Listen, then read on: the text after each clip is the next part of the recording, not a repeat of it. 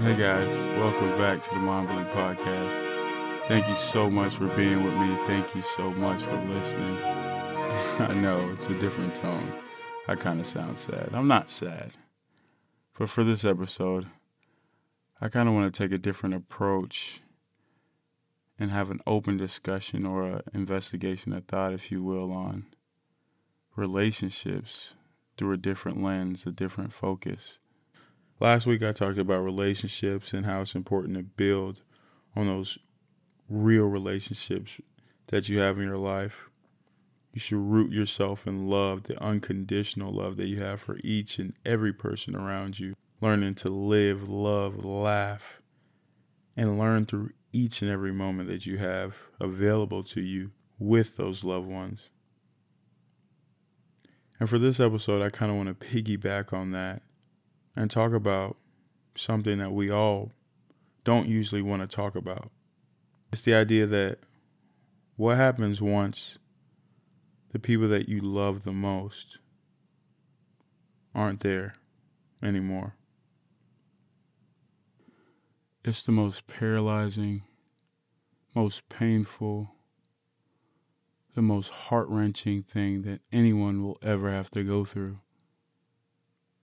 It's like when you lose someone close to you, it's very easy to get lost in that loss. And for today's episode, I kind of want to zero in and focus here on the idea of being lost in loss. If you ever lost a loved one, it's like it hits you in in waves. It's like you're on the ocean and you're being constantly hit by a tidal wave. Tidal wave just hitting you, boom, beating you, battering you. And every breath, every step you take in this life, it's like you're just trying to stay above water, you're just trying to stay afloat, just trying to bob your head for air. While people may think you're living your normal life, you're just trying to survive because the reality of losing someone it's it's suffocating it's so debilitating it's unbearable. And it affects every individual in so many different ways. The one thing i know about grief is that it's extremely patient. Like grief says not now but once you're ready Grief is waiting, and it's waiting on you.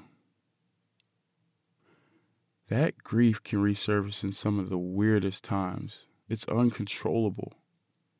Last week I talked about how I'm the fixture in relationships because I naturally want to be in control. But when people pass, you're not in control of anything.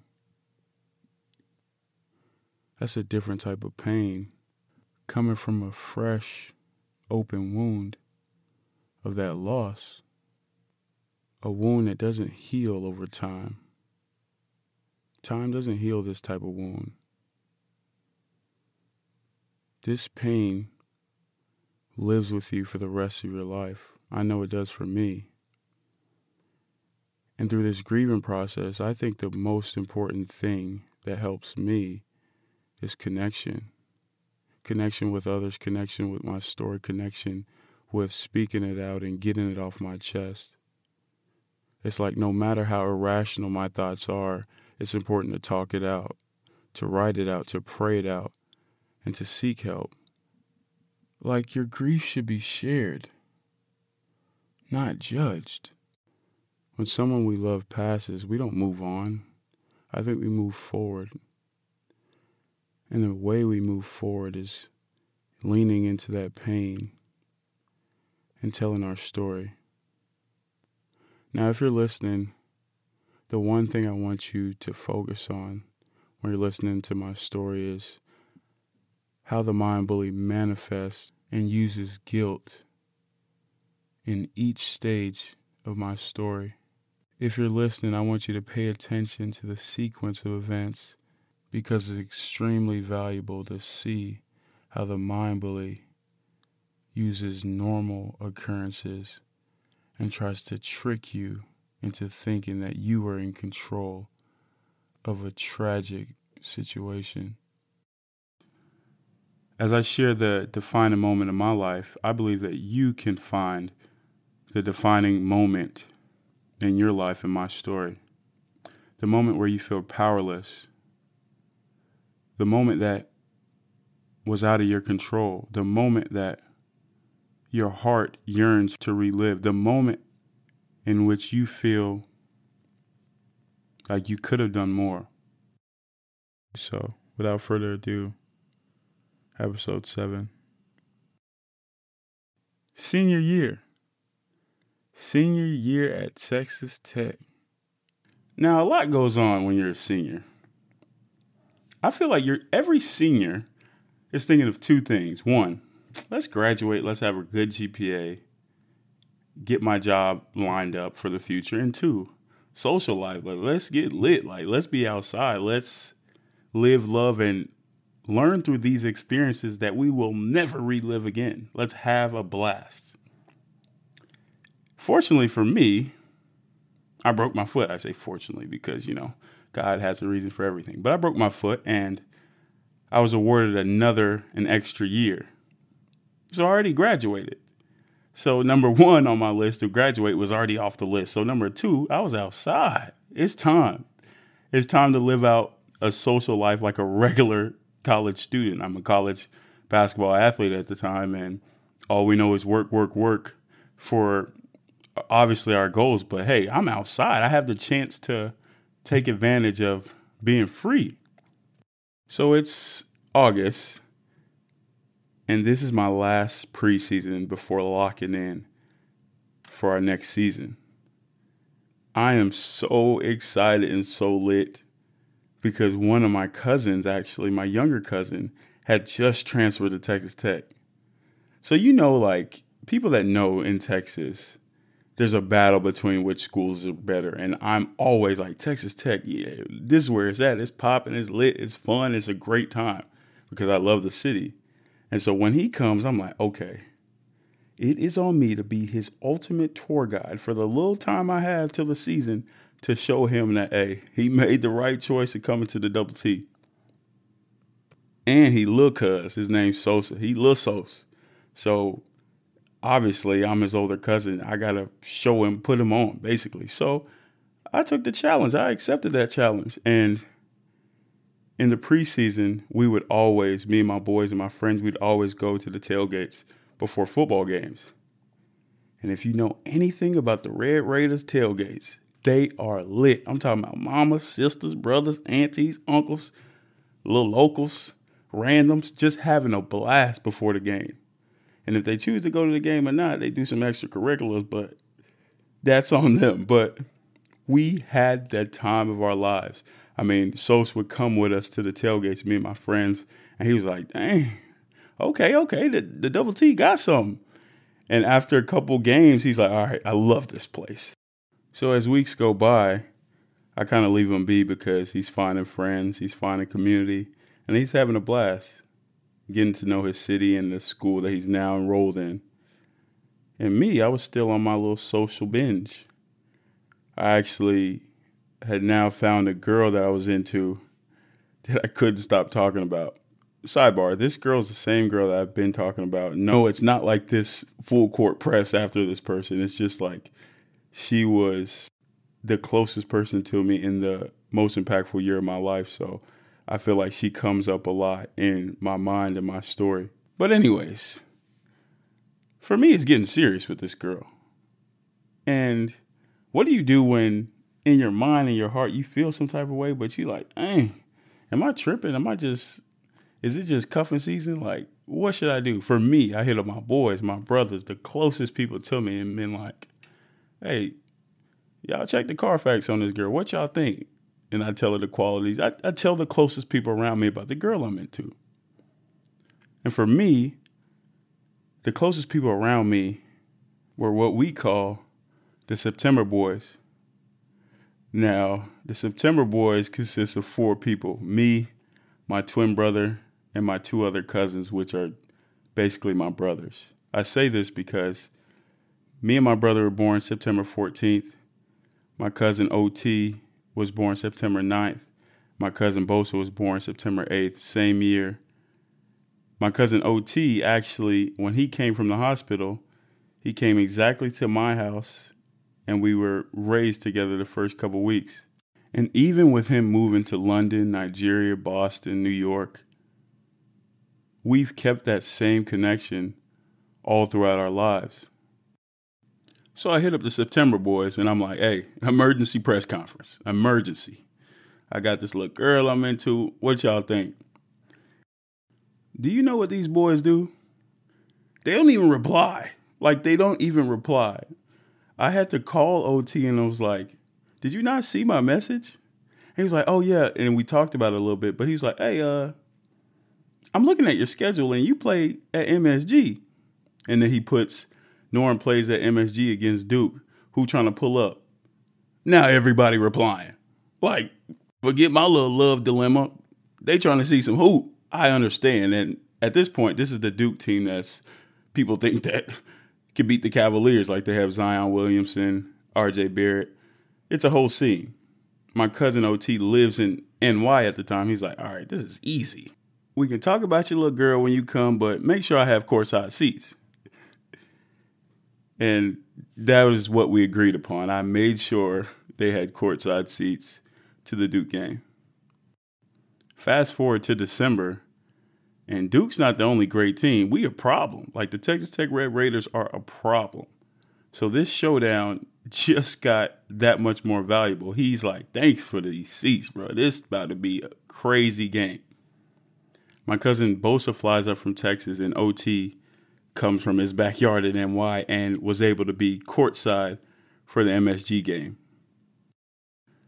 Come tip off, this game is rocking. I mean, so many Tech fans, so many Duke fans, an exciting back and forth, down to the wire type game.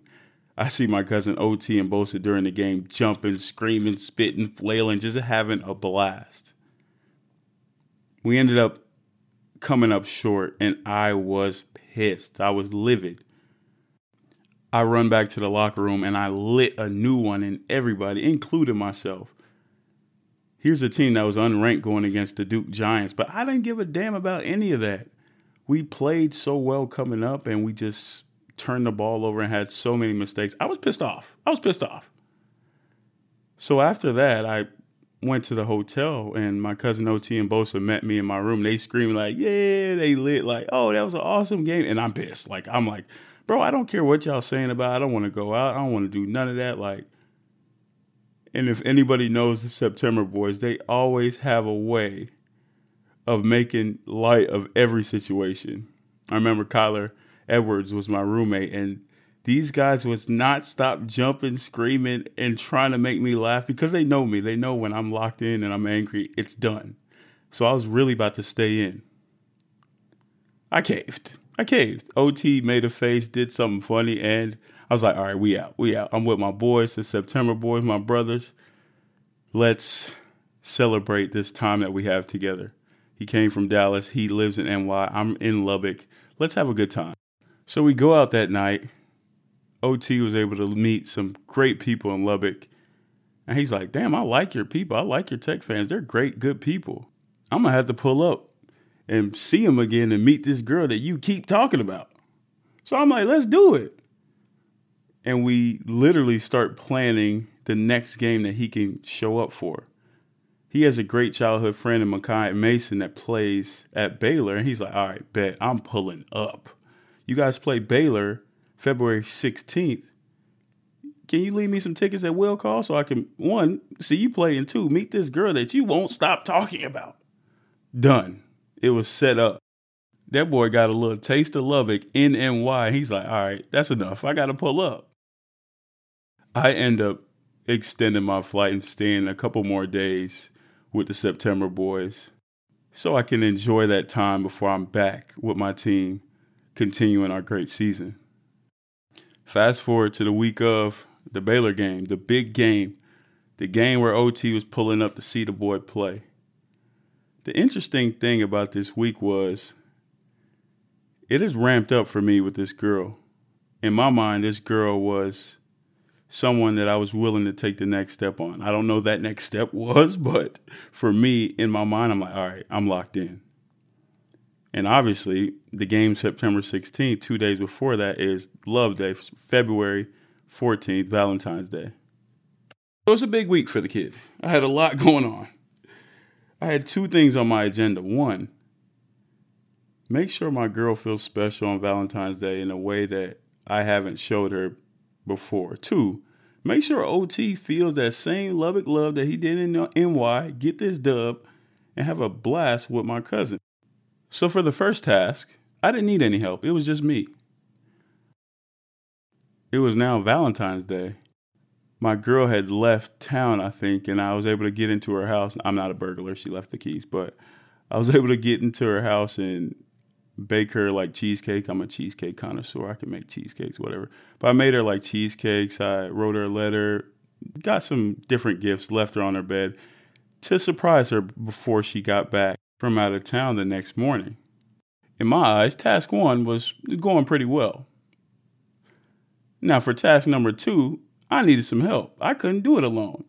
I needed some extra oomph. If I know OT, I know this. He a turn up guy just like me. I need people in the city to help me influence this guy and make sure his time is fun. So how did I do that? I called up little cuz Sos, who's now new in Lubbock, but he know he stayed true to Lubbock. He loves it now. He knows all the little spots. He knows how to make sure he has a great time while I lock in for this Baylor game. Now stay with me here. It's still Valentine's Day and my cousin is supposed to land at two o'clock. He texted me that morning with a screenshot of his flight information and says, Should I ho? Basically showing me the money that he can get from taking the later flight and not coming on his initial flight. I'm like, nah, bro, we planned this. Like, bro. He's like, and I quote, Yo, I'm getting in at midnight now. I could Uber to your crib. Never mind. I folded really tried to change it and it was too late. You owe me $500. And I'm like, head ass. I'll be there at 2 though to pick you up. So fast forward, I pick him up at 2 and we're having a great time. I mean, we're talking about my girl, we're talking about the game. We're calling Sos and being like, bring your ass over here. Your cousin in town. Let's let's be with each other. But Sosa's in class.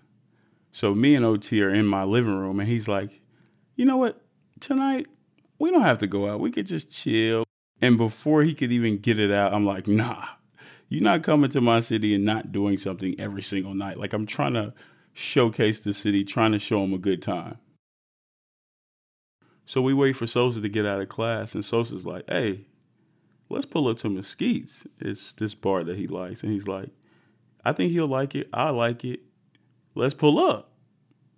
So I was like, bet, we found the move. Cool. So I started hitting people up that were in New York with OT so he could be comfortable. And they're like, shit, we going to Mesquite's too tonight. So I was like, yes, it's about to be a movie. The only thing that I didn't like about this movie was that I couldn't stay. I had a massage the next morning. So I was going to leave Mesquite's at midnight.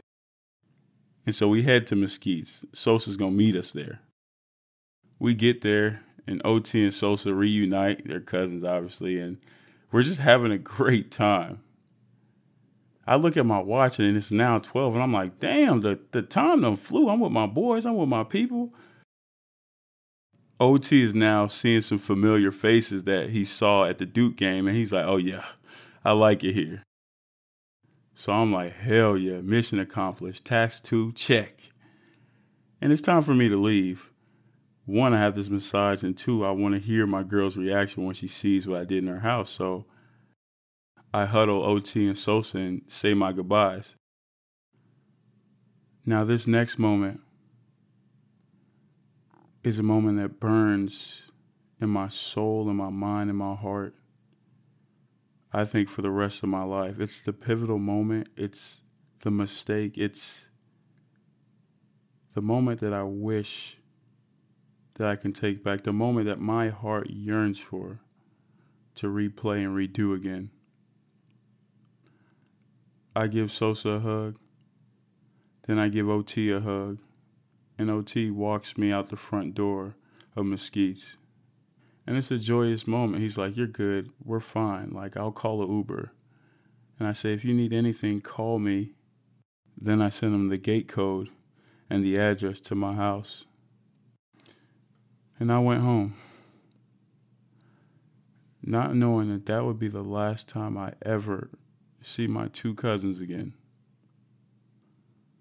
About three hours after I left on their way home,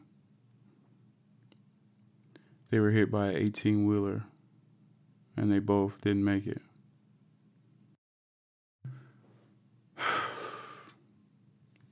Now, now me at this time, I had no clue. The next morning I woke up, I went to the facility and I'm telling everyone, like my cousins in town, I'm so excited. I'm telling them about the week that we're about to have. And they're like, Where is he? And in my mind, I have his location. It's somewhere by Sosa's house. And I'm like, He's probably with a girl. They're probably, you know, long night, new city. He's somewhere having a good time. Fast forward a couple hours, and now it's time for practice, and I still haven't seen him or heard anything from him. I'm literally walking to the locker room and my phone starts going off. It, it's all Sosa's friends. They're like, Have you seen Sosa? Have you seen Sosa? And I'm like, Nah, I haven't heard from him either.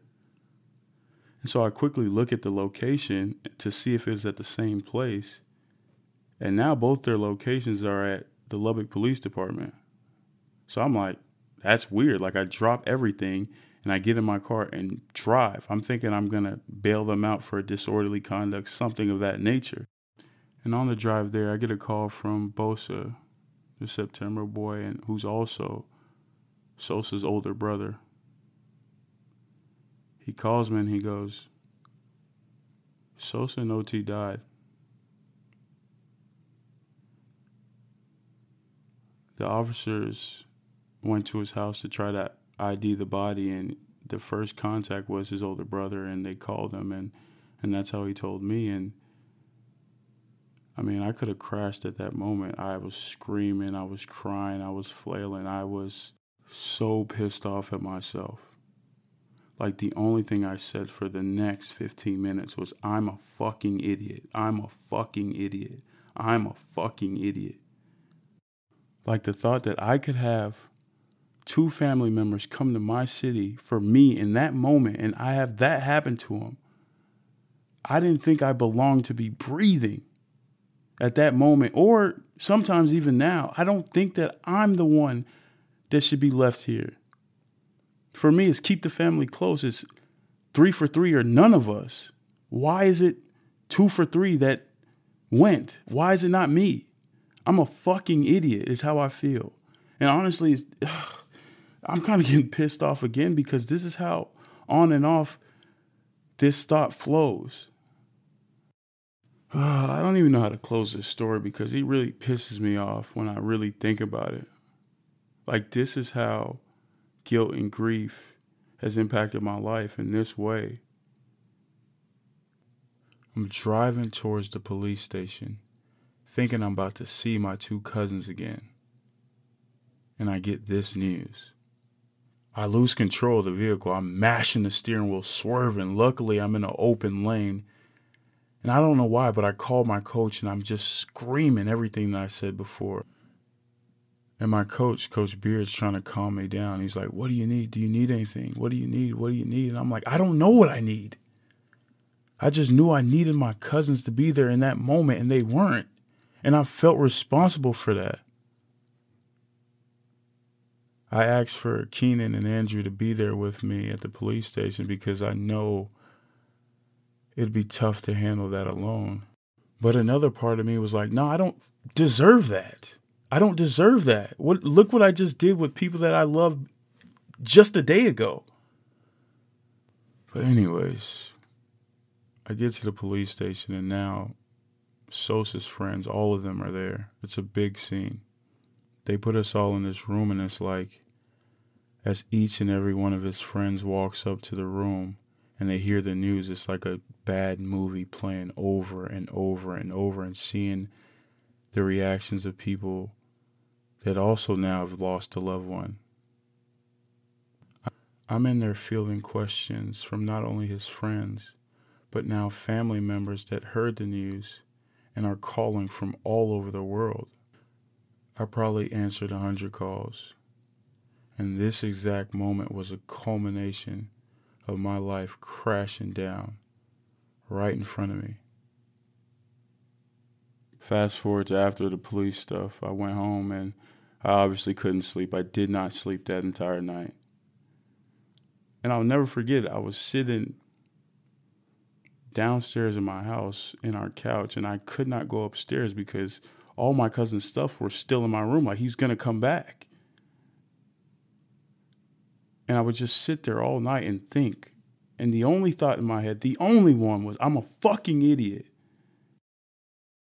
I'm sorry, guys. This is a lot of curse words, but it's kind of hitting a obviously a sore spot for me, and this is exactly how I felt in that moment. But I sat there all night, going from denial to tears to anger, just thinking about what I let happen under my watch. I had the guilt that I didn't see it coming, the guilt that I set it up, the guilt that I called my cousin to be there for me, the guilt that he came from New York for me, the guilt that I told him to stay on that initial flight and not take the later one, the guilt that I made him go out to Mesquite's that night because I wanted to show him my city, the guilt that I didn't stay with him, the guilt that I didn't pick up the phone late at night when he needed me in that time. Fast forward to the next day, we have a team meeting. I walk into the team meeting, and the first person I see is my cousin Sosa's childhood friend who's on my team, Kyler Edwards. And I just break down crying and I'm hugging and I'm like, I'm sorry, I'm so sorry, I'm so sorry, I'm so sorry. Like the mind bully is using that guilt and I'm walking in it and wearing it as I'm interacting with others. But again, for me, it's like I could not get over what had just happened. Like, why am I the only one still here? How can some young males, young, with so much life, so much love in them, so much heart to live, just be be gone just like that, and me still be here?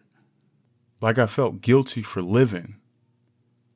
And when I saw a friend of his, it was like an instant trigger. Like I couldn't do it. Like I cried the entire time. I ended up leaving the meeting to just go back home to sit in my living room in my little chair. Hours pass now and I'm still sitting there, blank expression, just not even thinking about anything. I'm just honestly paralyzed. At this stage, I'm not the only person in the room. My friends are there. My girl's back in town now. And they're just filling the room with love and the presence that I needed in that moment. It's like nobody was interacting with me or talking, but I just needed them in the same room as me. Like, come to think of it, I needed them there for me. I was shattered. But it's this weird feeling that my body is wanting them to be there, that loves that presence, but my mind, the mind believes like I don't deserve love. I don't deserve happiness. I don't deserve this friends and my girl being there to console me and love me in that way that I need because I couldn't take care of the loved ones that showed up for me. I was torn. It was a weird, eerie feeling being in that room fast forward to game day, and there was never a doubt for me that I was going to play. Like, I couldn't really voice that I was going to play. I was paralyzed, like I said, but in my mind, they came to watch me play. How dare I not finish the mission? How dare I not play because of what happened? How dare I? He came to watch me play, and I'm not going to play. Like, it, it didn't make sense. So I.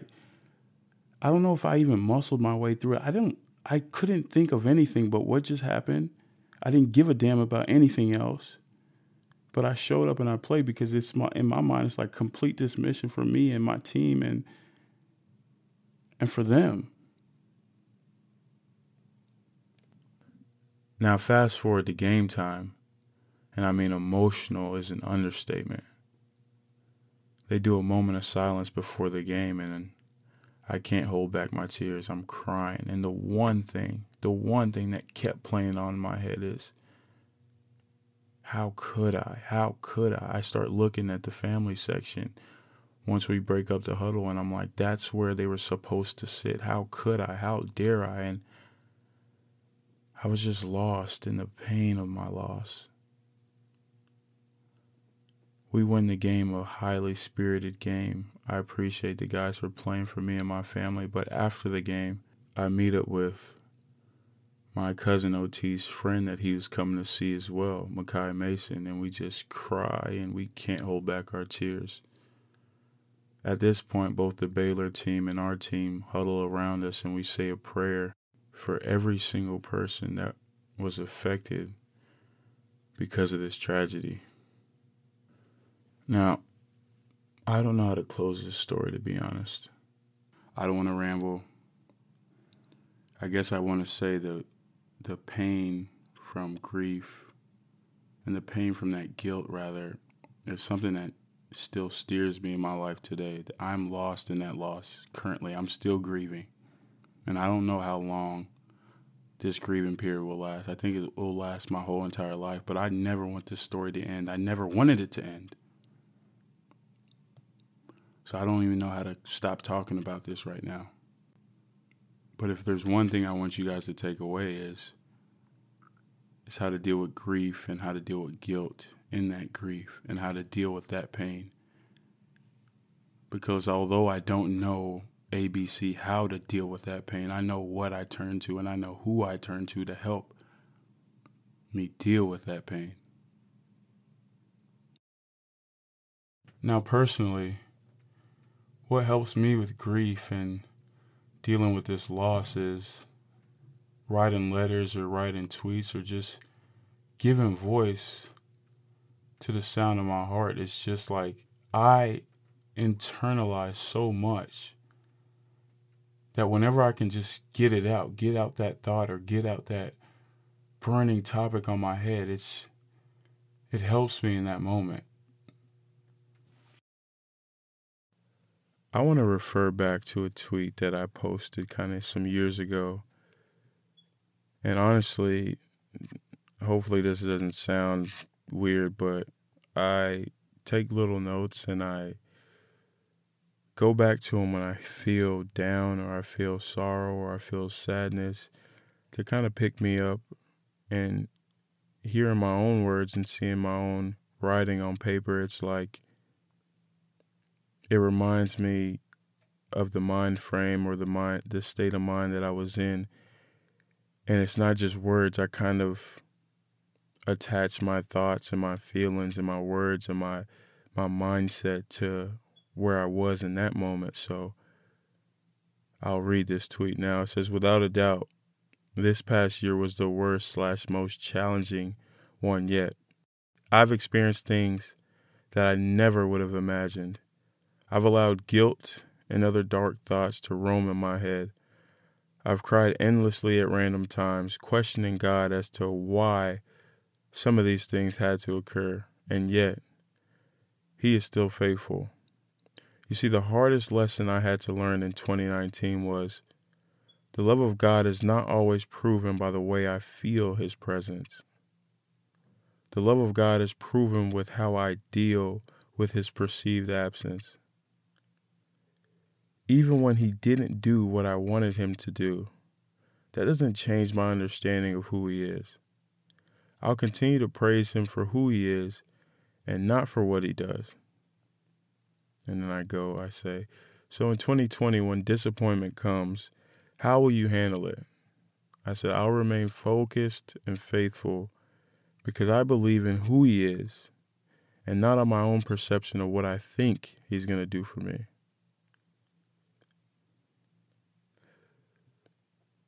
Now,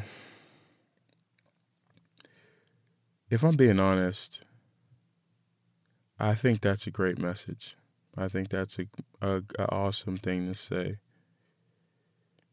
But honestly, when it goes with grief and sorrow and pain and guilt.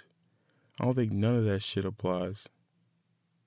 Yes, he is still faithful. Yes, I'm still focused, but it's the idea that this type of pain and grief hits you in waves and hits you harder than ever at sometimes. It's like I it's hard to go back to something like this and keep quoting it. It's like a I need a deeper intervention with my Lord and Savior. It's a deeper outpouring of love that I need in those type of moments. It's the idea that I can be walking on the street and I hear a voice or I hear a sound or I remind it I'm reminded of a thought or I see something on on a billboard that reminds me of the loved ones I lost and instantly I can go to a deep, dark place and feel sorrow and feel guilt and feel judgment and feel pain and feel this lack of love. There's no tweet, there's no saying, there's no words that anybody can say to me in that moment that can change how I feel. And those feelings are real. Now, in those moments, I can choose who I'm going to be mentored by. And this is the toughest, I believe this is the toughest, toughest, toughest thing I can even say to myself right now. But it's the truth. Whose voice will I be mentored by in those moments? When the mind bully is building and honestly, rightfully so. There's so many things it's saying to me, bringing up. Am I going to be mentored by my feelings and my thoughts? Or am I going to be mentored by who I know God to be in my life? Even when things don't make sense, even when things don't add up, even when I'm pissed off and I'm mad and I'm broken, who am I going to be mentored by? because I think those moments represent moments in all of our lives. Moments that pose as the toughest challenges internally that we will ever face. It's the hardest, the hardest thing to turn the other cheek or turn to a brighter thought or to turn to a a different perspective when you lose a loved one. And honestly, I don't think I'm saying that. I just think that it's imperative that we feel every feeling we need to feel to get to that view or that lens of a different perspective other than the mind bully building and beating and battering and bashing and crushing you in those real moments.